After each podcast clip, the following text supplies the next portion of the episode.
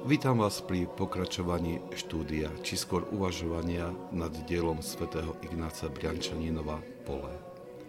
Tento manuál na osvojenie umenia duchovného života je podaný jednoduchou a priateľnou formou, pričom nestráca nič z radikálnosti učenia svätých Otcov. Svetý Ignác Briančaninov hovorí, hriech posudzovania druhých je veľmi ľahkým spôsobom, ako zničiť svoju duchovnosť. A preto diabol miluje nielen inšpirovanie závistlivých a pyšných myšlienok, ktoré sú vždy spojené s praktickým zhodením blížneho, ale tiež nastavuje osídla, aby nachytal tých, ktorí nie sú pozorní k tejto vášni. Abba Pimen povedal, písmo hovorí, čo tvoje oči videli, nechoď s tým hneď a nezačínaj spor ale ja navrhujem, aby si nehovoril dokonca ani o tých veciach, ktorých si sa dotkol svojimi rukami. Jeden brat bol raz takto oklamaný. Zdalo sa mu, že iný mních zhrešil so ženou.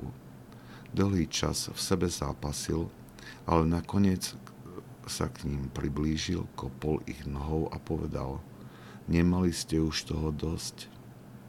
Hneď si však uvedomil, že to, čo sa mu zdalo ľudskými telami, nebolo nič iné ako snopy pšenice. Preto ti hovorím, neobvinuj, dokonca aj keď cítiš niečo svojimi rukami.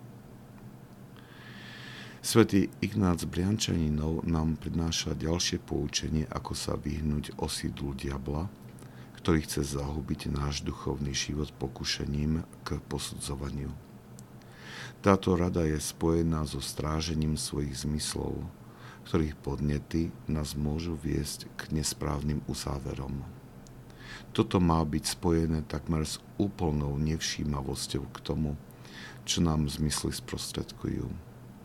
Táto rada je sa celkom oprávnenie zdá príliš radikálna pre nás, ktorí žijeme vo svete a naplňame povinnosti, ktoré vychádzajú z nášho stavu, vedie len ťažko si predstaviť, že by rodič bol nevšímavý k nesprávnemu konaniu dieťaťa, alebo aby predstavený v práci bol nevšímavý k lenivosti a nedbanlivosti zamestnanca.